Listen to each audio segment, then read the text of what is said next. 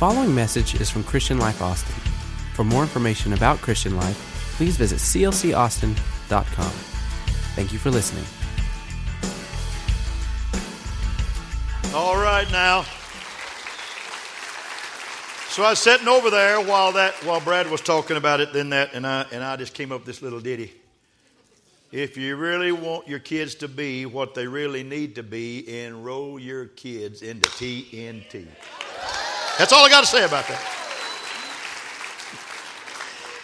They used to tell me I was a songwriter, but I'm not. And I'm not a poet.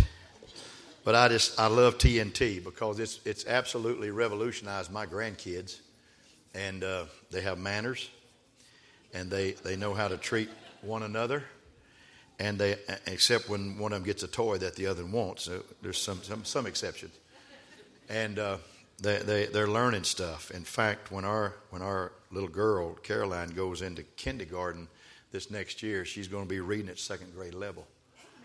Uh, TNT is a wonderful place to put your children. If you want to put your kids someplace that's really nice, put them in TNT. Would you stand to your feet? You're awesome people, and I love you very much. To all of our people listening in tonight via the internet, we thank you. We started streaming on Wednesday night because there's a lot of people around our country that enjoy Christian Life Church, and they don't get to be at Christian Life Church. So this is not for you to sit home because as, as one couple told me last week that listened to it and they're here in church tonight they said pastor it's good online but it's sure a lot better in person and there's nothing like the camaraderie the camaraderie of the church and it's just an awesome thing this camaraderie is an awesome thing so we welcome you online and thank you for joining in tonight this will not be this will not be uh, uh, after the night after the session is over it's over it will not be uh, what's it called what's the word archived. It will not be archived, so you can't watch it tomorrow. So get all you can get tonight, and we'll leave it on as long as we can. Thank you for joining us. Let's give them one more hand while we get ready to teach. We have Brother Philip and Sister Annie here, uh, Daigle, and their three sons, and we're very delighted to have them with us. It's just an honor. And we'll be hearing from them possibly next week. We'll probably have an interview with them and just talk with them about their dreams and their hopes and their futures. And we're excited to have them here. And they're three little boys. I went into the I went into the children's ministry room in the office, which is the second office on the left, and you know it was always full with my little rugrats, my little grandkids. But now we got three more, five years and under. And I promise you, there was three crawling on the couch, climbing the couch there was one jumping off of a chair. And I think one was trying to do a gainer off the chair on this side. He's trying to flip backwards. But it was just so joyful to see those kids. Isn't it wonderful to have kids around the church and have people that are having children? I, I love kids. I really do. I love kids. And you bring your children to church here, I promise you they will be taken care of by our Sunday school department. Your special needs kids will be taken care of by our special needs facilitators. We love your children.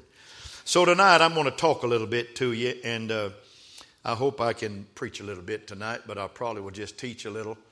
But I want to speak tonight on the subject constructing the right attitude. But before I do, I went to Home Depot yesterday, and they got this new thing for sale. This new this new thing. It's a it's a lawnmower with an outboard motor, and uh, so you can mow your yard and fish at the same time. Whoever thinks of those things, thank you because I love to laugh at that kind of stuff. You can mow your yard and fish at the same time. All right, get it out of here. Huh? Let Home Depot have it back.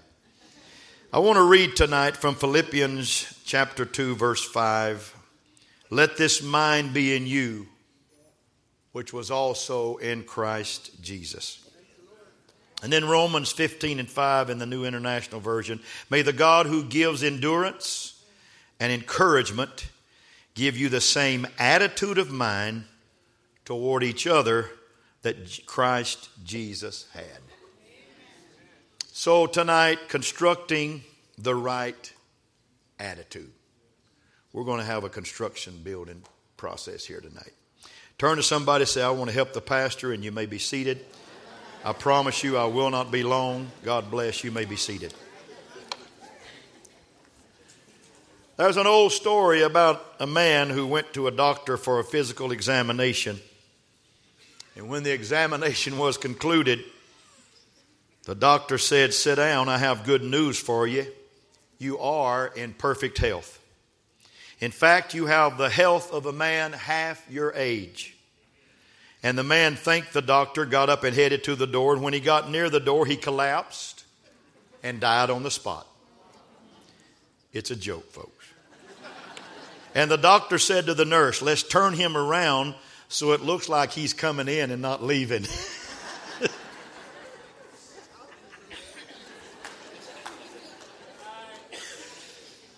One man said it best a long time ago it's hard to soar with eagles when you have to live with turkeys. That's a fact. Zig Ziglar said attitude determines your altitude. Yogi Berra said 99% of the game is 50% mental. Don't get that, oh, Yogi. Viktor Frankl, a survivor of the Nazi concentration camp, said the last of human freedoms is to choose one's attitude in any given set of circumstances. And he went on to say, you can't, happen, you can't help what happens to you, but you can help how you react to what happens to you. And he used this as a final quote. He said, To choose one's way is paramount. We need to choose the right way. Our surroundings control many times our soarings in life. Turkey thinking plus turkey talk equals turkey walk.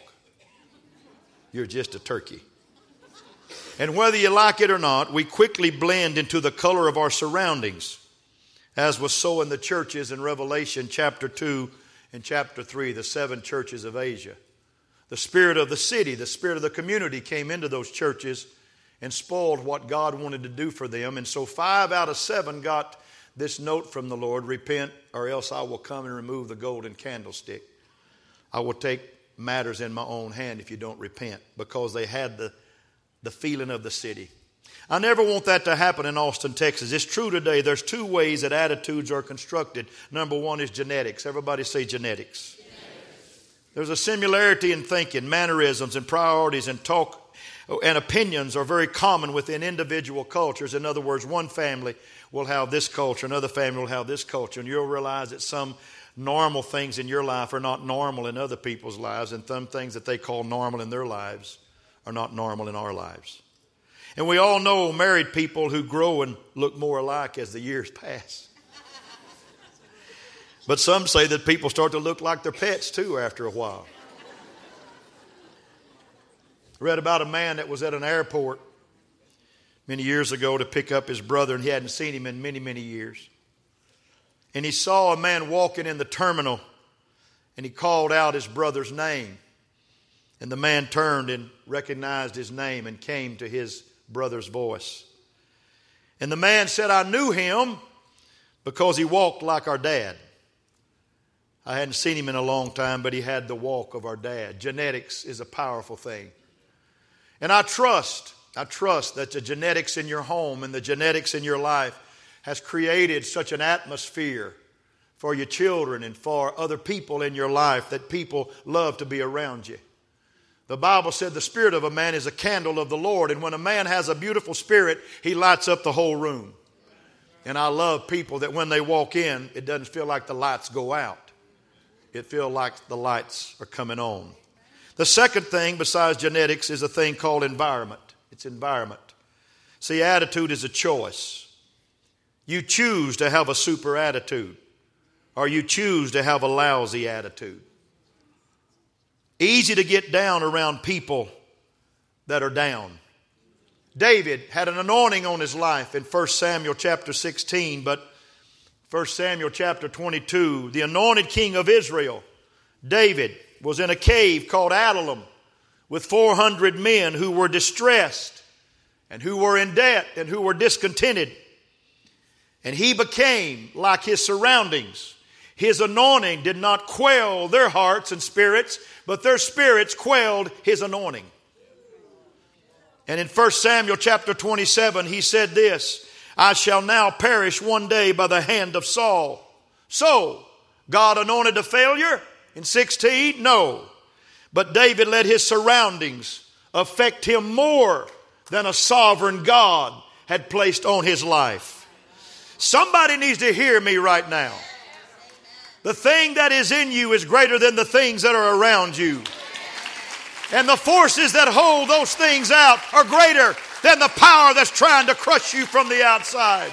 Because greater is He that's in you than He that's in the world. Job was a sick man. He was in poverty now because everything he had was taken. All his kids were gone. He was stricken. But he refused to listen to the advice of the one closest to him, his wife, who said, Job, why don't you just curse God and die? And he said, You speak as a foolish woman. Shall we indeed accept good from God and not evil? Which comes first, folks, the condition or the choice? So you have conditions or you have choices. Early life and later life. In early life, things many times are involuntary. But as you mature, things ought to be voluntary. In early life, others choose for you your destiny. But as you get older, you need to choose your own destiny. Early in life, we react, but later in life, we need to initiate. My question to you is this when are you going to cross that line that says, I'm tired of being pushed by the environment and by the negativism of the world? I'm going to stand strong against it. You know, it's easy to walk with your back to the wind, but it's very difficult to walk with your face to the wind. But we need some uphill climbers that'll face the wind of circumstance in life and say, I'm going to get to top of yonder hill. I'm going to make it to the hill and I'm going to conquer for the name of the Lord. As age increases, so must strength of attitude increase also. I want to give you a powerful story. In one of his books, John Killinger describes a busy airport late one afternoon, and people were scurrying to meet schedules and make flight connections, and tempers were on edge. And suddenly, in the midst of the hustle and the bustle, a loud voice erupts, exclaiming, Good work, God! And everyone that was near enough to hear the shout turns and sees an elderly little woman in a wheelchair. Her gaze is directed out a large glass window at a majestic sunset lighting up the sky. And smiles break out on many faces of the people. And some of the airline passengers begin to walk with a renewed bounce in their step. The atmosphere of the entire airport is, is transformed by a woman's observation. Good work, God. You know, every now and then, when the rain stops at 12:30 today and not 7 tonight, we ought to look out our office windows and we ought to look out our kitchen windows and we ought to look out our, our places of worship wherever we are and we ought to say, Good work, God. You gave us clear skies to be in the house of God tonight. I'm telling you, it doesn't matter what your environment is, you can find a reason to have a great attitude and a great atmosphere in your own life. Clap your hands real big and rejoice in that. It's commonplace how easily a child of three or four can pick up a foreign language when they're exposed to it. Even without any formal teaching, you don't have to teach them how to conjugate a sentence, they just can pick up another language. Yet we are unwilling to admit that a child of the same age picks up our unconscious attitudes and prejudices without being taught, and often retains those longer than any of his formal education. Here's what I'm trying to tell you Dad, mom, brother, sister, it's time to replace a negative attitude with a positive attitude. What does this have to do with Jesus? It has a whole lot to do with him because we're representing him. And when you walk into any business, you ought to be the best customer they have all day long. When you walk in any school system, you ought to be the greatest mom, the greatest dad to ever come pick up their kids. When you walk into anything in your life, people ought to say, Wow, whatever they're drinking, I want to start drinking because they have something that I need in my life. You know what it is? It's Christ in us. Come on now. It's Christ in us that's greater than the environment around us. Kids from complementary backgrounds have a greater chance than those from a condemning background. My dad, I love him. I honor him today. And even though it's Mother's Day on Sunday, I honor my mom and I will talk about her. But my dad never called me something that I had to fight off to be, not become. My dad never called me a loser. My dad never called me a punk. He never called me a bad word that started with a B that's in the Bible. He never called me that in my life. But he always called me things that would encourage me, that would strengthen me. Well, your dad must have been a great pastor. No, my dad wasn't a pastor. My dad was a sharecropper that got an oil field job and he didn't even get his education. He didn't even get his diploma till 1971 because his junior year in high school he went away to fight a war so I could have freedom to preach this gospel.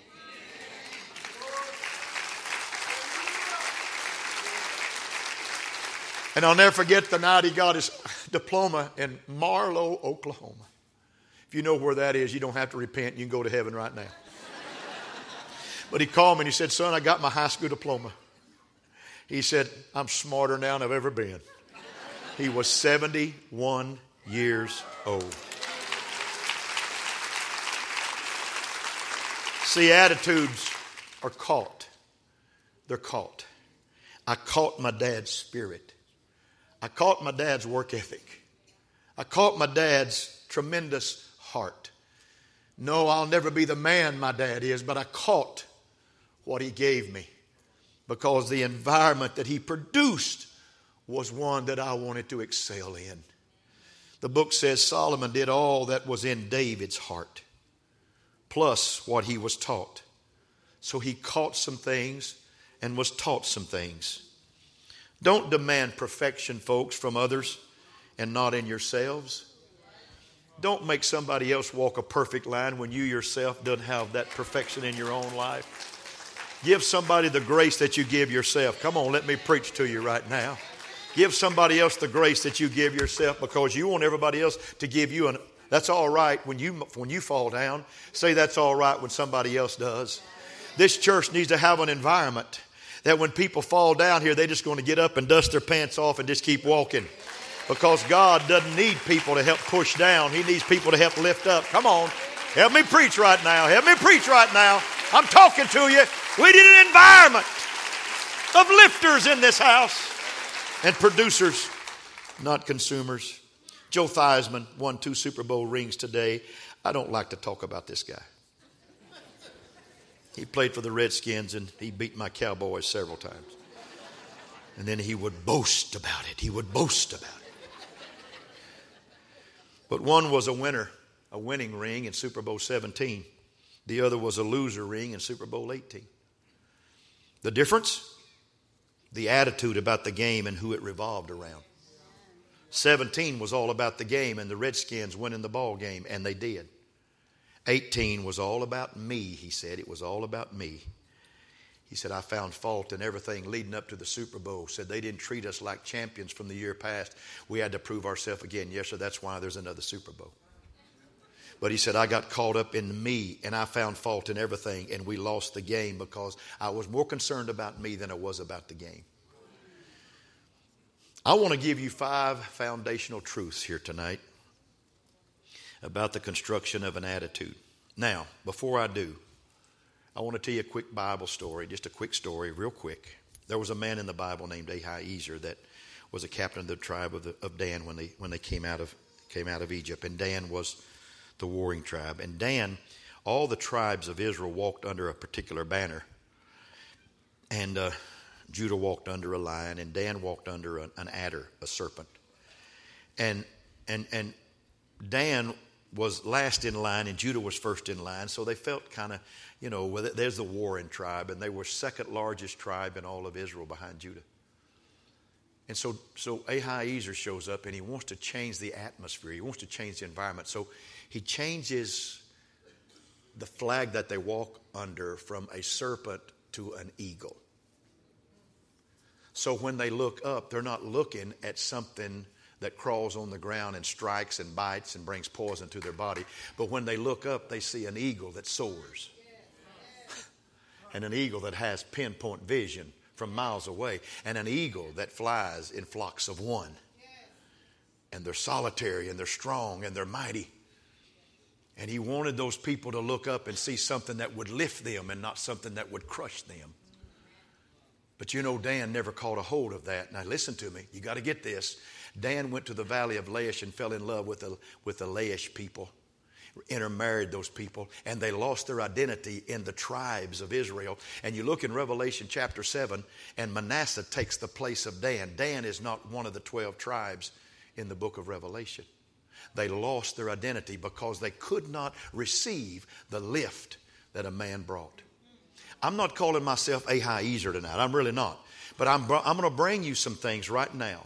I'm going to try to lift your sights. I'm going to try to lift your hopes. I'm going to try to lift your vision. I'm going to try to lift your attitude because we're going into the summer. And by George, we're going to fight summer with everything we have. We're going to turn the fire hoses on of hell and put out every fire hell tries to destroy us with. We're going to stand strong in the name of the Lord. We're going to walk through June, July, and August. We're going to be a strong church in the summer. We are, we are. Come on now, we are. Everybody say, I'm an eagle. eagle. Say it, I'm an eagle. eagle. I can soar in the name of the Lord. So I'm going to give you five things here, five things. Five foundational truths about the construction of an attitude. Number one, a child's formative years are the most important for instilling the right attitudes. Now, I know that there's some people here that their children's already grown, but it's all right. You have grandkids. My kids are grown, but I have grandkids, and we're doing it the second time around. Proverbs 22 says, Train up a child in the way he should go, and when he's old, he'll not depart from it. That does not mean necessarily that he'll come back to it completely, but he'll never depart from it. He won't. Attitudes become a part of us sooner than later, even though they may be wrong, even if our attitudes make us uncomfortable, they are difficult to change. I'm a self taught golfer. That's scary no formal instruction. And by the way, I'll just have to tell you, I taught myself all wrong. Even though at times I played fairly well. Not well enough to brag, but fairly well. And I finally quit the game in 1989 when I couldn't hit a straight ball anymore. And I felt like that I was dying because it was an outlet that I truly enjoyed. So I came to Austin in 1990 and I realized I needed an outlet, and there were some beautiful golf courses here. and I didn't want them to be out there without me beating them up. So I picked it back up in 1993 and I went to a pro, a, a pro teacher named Jack. I won't tell you the last name because I'm going to protect him. and I, and I saw him hitting the ball and he was hitting it beautifully. And so I asked for lessons.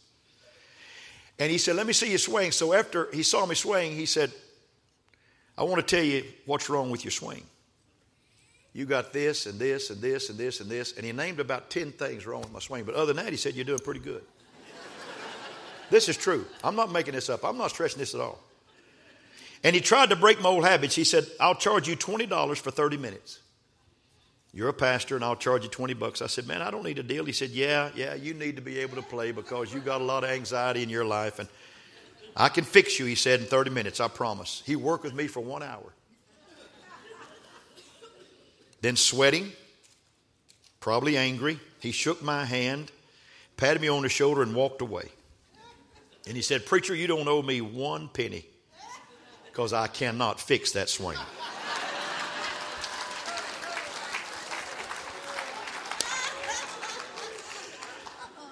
I discovered something that day.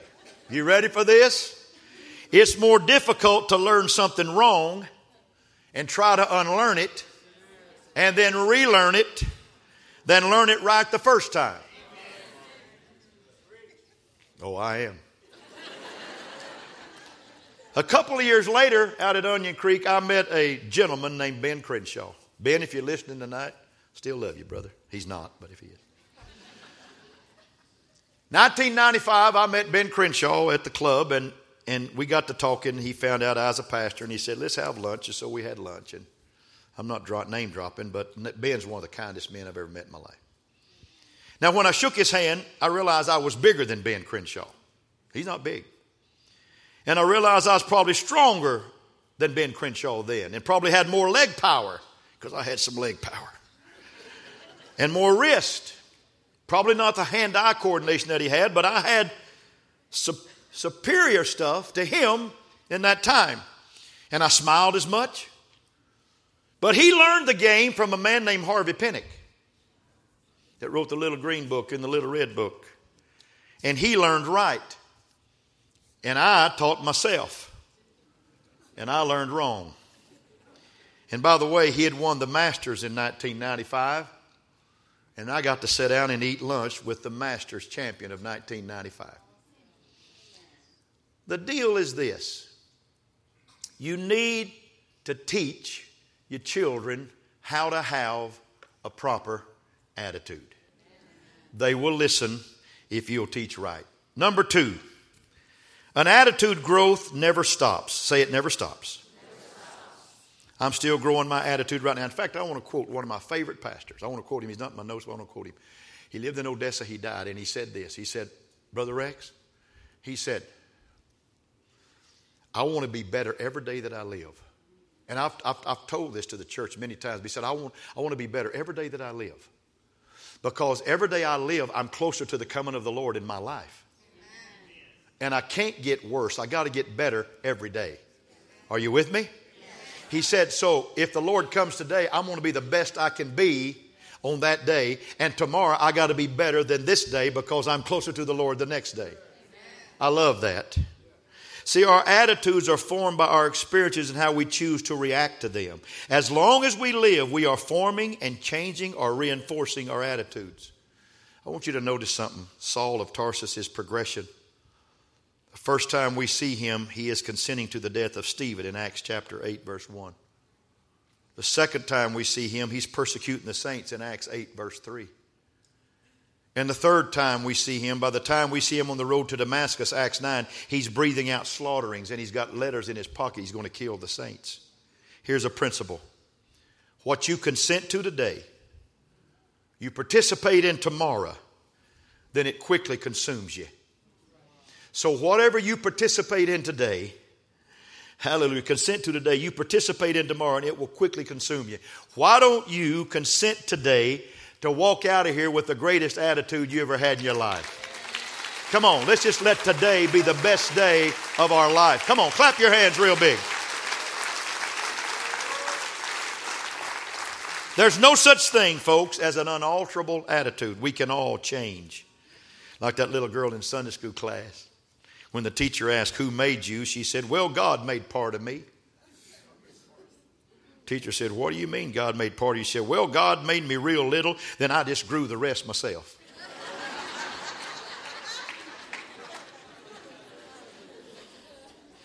Life's changes. Sometimes change attitudes, marriage problems, people changing mates, loss of a child, suffer with illness, loss of a job, lose homes in a flood Get you a lawnmower with an outboard motor on it. Many think they lose their future.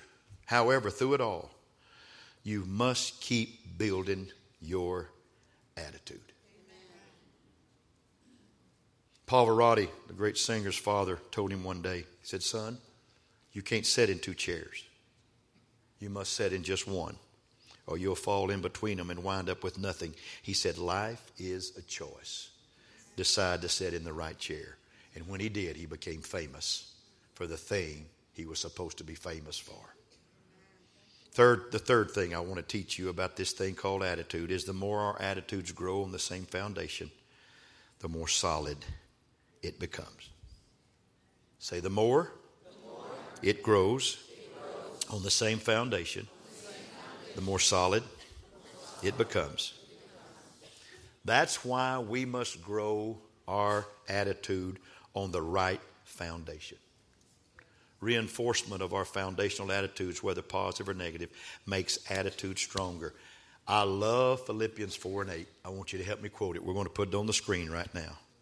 Paul said this Whatever things are true, come on, read it with me honest, just, pure, lovely, good report, virtue, praiseworthy. Think on these things. You know how many things are listed there? Eight. You know what eight is? New beginnings. Why don't you get up every morning and start quoting this and say, I want to quote eight things this morning, and they're going to be a brand new start for me to have the attitude of my life today. Today. Reinforce your mind with positive things. Colonel George Hall was a, a pilot that was shot down during Vietnam. Was an avid golfer. I guess he got taught by somebody besides himself. He played golf in all the, the bases that he was a part of in, in, in home here before he went to Vietnam, and he beat a lot of people playing golf. And uh, when he was captured, he was put in the, in, in the prison for 10 years. And in his mind, he had, he had to do something that, so he wouldn't go crazy.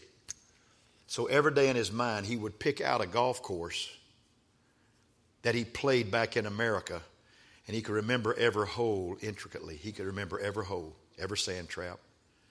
He had a great mind.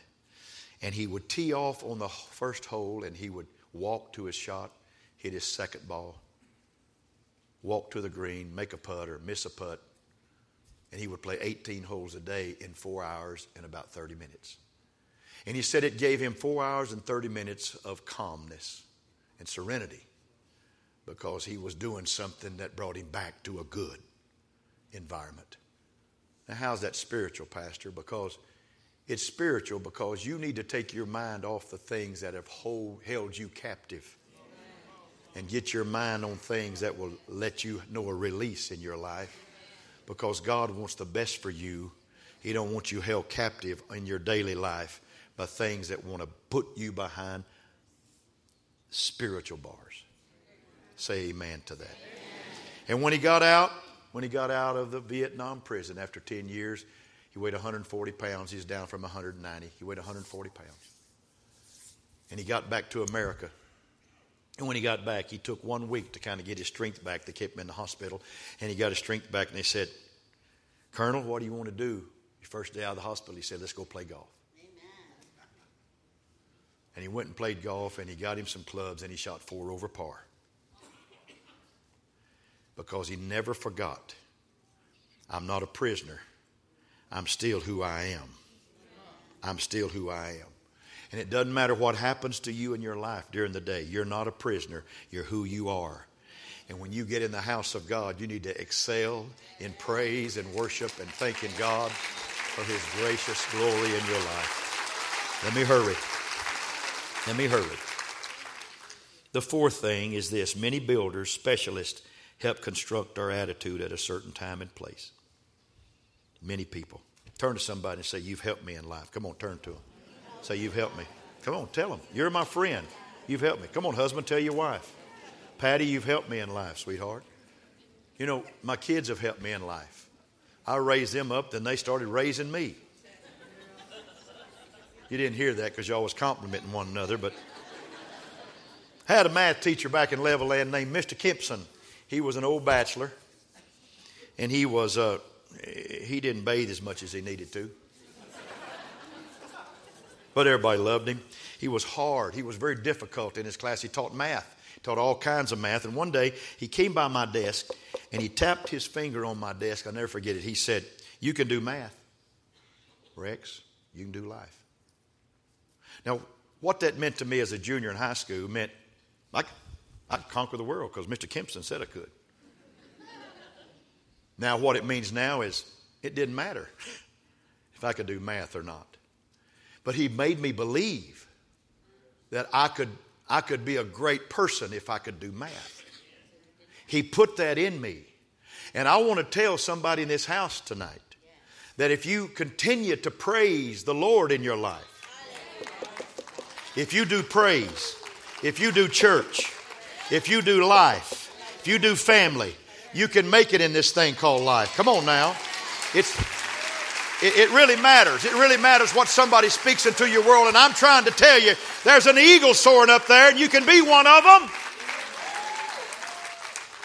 You can make it in this thing called life. One of my greatest stories, and I, I know I'm telling a lot of stories tonight, but I'll be through in just a moment. You love my stories.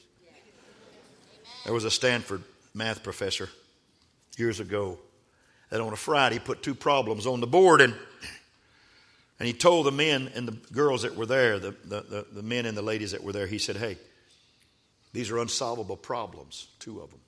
And he said, I want you to take them home, work on them. Said, I don't expect you to solve them. He Said, take them home, work on them. And he said, come back Monday, we'll discuss it.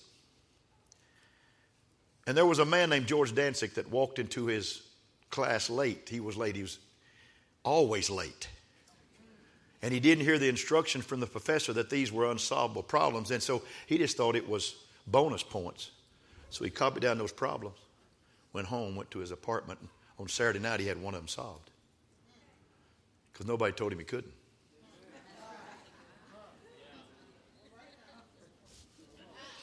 And he comes back on Monday and he turns his, his, his problems in. He said, Prof, I'm so sorry. He said, I'm going to make a 50. I'm so sorry. He said, Why are you going to make a 50? He said, Because I just solved one of the problems. And the professor said, Oh my God. You solved a problem? Son, you want a job as the head math instructor at Stanford University? He later became that. Check the records. Here's what I want to tell you, folks. If you don't think you can't, you can. If somebody tells you that you can do something, why don't you go ahead and believe it? You've heard it all your life. You can't do this and you can't be that, but why don't you accept the fact that there's a pastor in Austin that's been here 29 years that's got a decent record around here and he's telling you you can do some things if you want to. Come on, you can make life work. You can have a proper attitude in your life if you want to. Paul said it this way I can do all things through Christ who strengthens me. You can live for God in this world. You can be a Christian at work. You can make a difference in someone's life. You have what it takes. Believe somebody. Please believe a pastor that says you have what it takes. And I close tonight. Randy, if you'll help me. Yeah, it's time.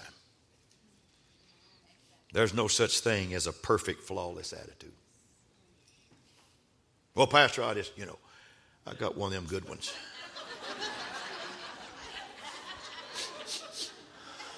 People come to me all the time. Ask me how I got this great attitude that I have. I just tell them, it's just in me. I'm sorry. Nobody looks like that in this church. You know, there, there's a thing in, in, in planes called a trim, the trim.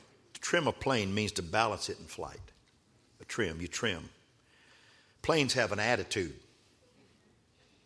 let you know if it's going up or down. It's called an attitude. And things will constantly happen to challenge your attitude. Life brings stuff. Stuff that while you're flying high, it starts putting you down. Hurts and pains and anguish. But I'm reminded of that old mule in Missouri that fell into that well. And a farmer, realizing the rescue was impossible, decided to bury him and dump truckloads of dirt down the well and the mule began to stomp and snort. And soon the old sad faced mule was on top of the dirt, two feet higher than he was before. And after a few more truckloads of dirt, the mule just shook it off and stood up and walked out of the well. Dirty, but alive and kicking. And they tell me the mule had a thesis. When dirt gets slung on you, when things pile up on top of you, shake it off and step up. Shake it off and step up. Shake it off and step up. Shake it off and step up. Oh, I'm feeling good tonight. Come on, clap your hands real big. You ought to get one of these in your spirit. Everyone has storms that want to wreck your attitudes.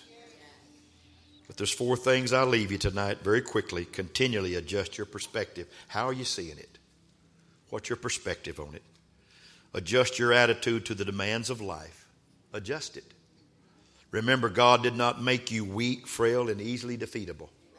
Remember that. Because, number four, He made you in His image.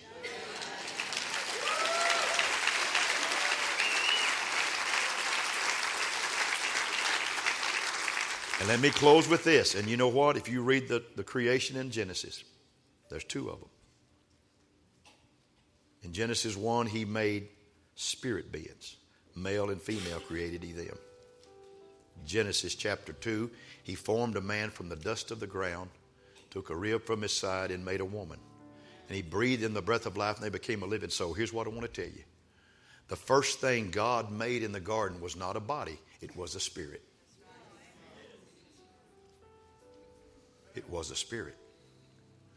And your spirit is what matters most. It's not what you see here today. It's not this blue bell body that you're looking at. It's a spirit that dwells in here. Because I am a spirit with a soul that's in a body.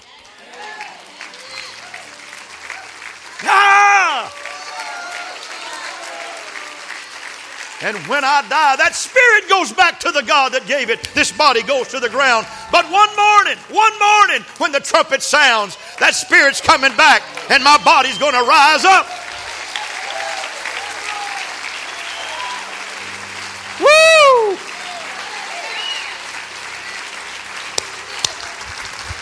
Hallelujah! Stand to your feet all over the house. Come on, stand up all over the house. Why don't we give the Lord a great, great hand clap of appreciation?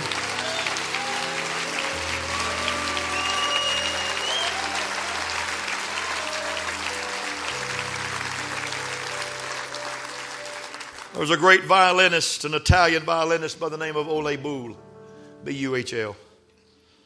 And one night at Carnegie Hall, he broke three strings on his violin. And he said after he broke three, there's only four on the violin. He said after I broke the third one, he said, I had three options. I could quit, I could just stop, or I could go off stage and change instruments. Or he said, I could change keys and keep on playing. So he said, the string that I was on demanded I change keys and keep playing. So he said, I played the rest of the song in another key. Sometimes life makes us change keys, but it doesn't make us stop the music. Boy, I feel this tonight. I'm like that little boy that prayed for his grandmother at her birthday. He said this great prayer, Lord, don't let grandma let grandma live until she dies.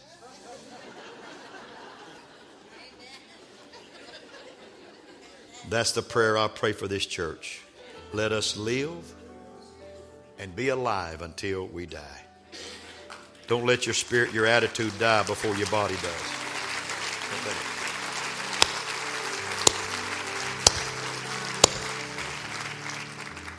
That's about all I got to say about that. Now, here's what I want to do tonight. We hadn't done this in a long time. You know, back when I was a kid, we used to have these hug services. Go tell somebody how much you love them and hug them up. Now, we're living in a society, everybody don't understand that. So I'm not asking men to go find, if you're a single man, go find all the single women. No. But if a couple will go to another couple, let the wives embrace the wives and the husbands the husbands. And if you single people, we'll go find you a brother if you're a brother and a sister if you're a sister and then after church shake hands with that pretty girl or that handsome guy in the foyer. Why don't we just share one another our attitudes right now and say, you know what? I'm glad I came tonight to church. I love you as a brother. I love you as a sister. Let's take about three minutes now to do that. Come on. Go find somebody. Don't dismiss yourself. We're not dismissing. We're not dismissing. Go find somebody. Come on. That's it. I love all y'all over here. I love all y'all. I love y'all. I love you. I love you. Come on. Let's just do it. Let's do it. Come on, let's do it. We hadn't done this in probably 15 years in this church. Come on, let's do this tonight. I love you, man. I love you, lady. I love y'all with all my heart. We love our new pastor. We love him. I love you, David. I love you, David. I appreciate you. I love you, David, very, very much. All right, all right. That's some good heart blessing tonight. That's some good stuff. That's some good stuff. Now, let me have your attention for one more minute. One more minute. Let me have your attention. One more minute. One more minute. I used to have a pastor that made us do that every Sunday night because he didn't like anybody. and he wanted us to make sure that we loved him. He didn't like nobody. And I, when I got old enough to realize that, uh, I didn't tell anybody, but I'm telling y'all. But he's dead and gone now, thank God. He's with the Lord. Maybe he liked him. Turn it off. Turn off. Turn it off. Hey, everybody say Sunday morning. We're going to be in the house of God. It's Mother's Day. Treat mom right. This is not a Sunday to take her to Sonic. It's a Sunday to do something special for her. Come on now, men. Come on. Let's make our ladies appreciate the fact that they're married to us. I love you. Raise your hands. Father, bless this congregation tonight. I love them in the name of the Lord, and I bless them with everything that's in my soul. Thank you for them. Thank you for our online audience tonight. We appreciate and love them. We honor all that you are and all that you've been to us. Thank you for this Wednesday night. For it's in Jesus' name I pray. And everybody said, Amen. amen. I love you. Have a great, great night. Stay as long as you want. We'll close the light. We'll turn the lights out when you when you're gone. I love you. God bless. See you Sunday morning, 9, 10 30.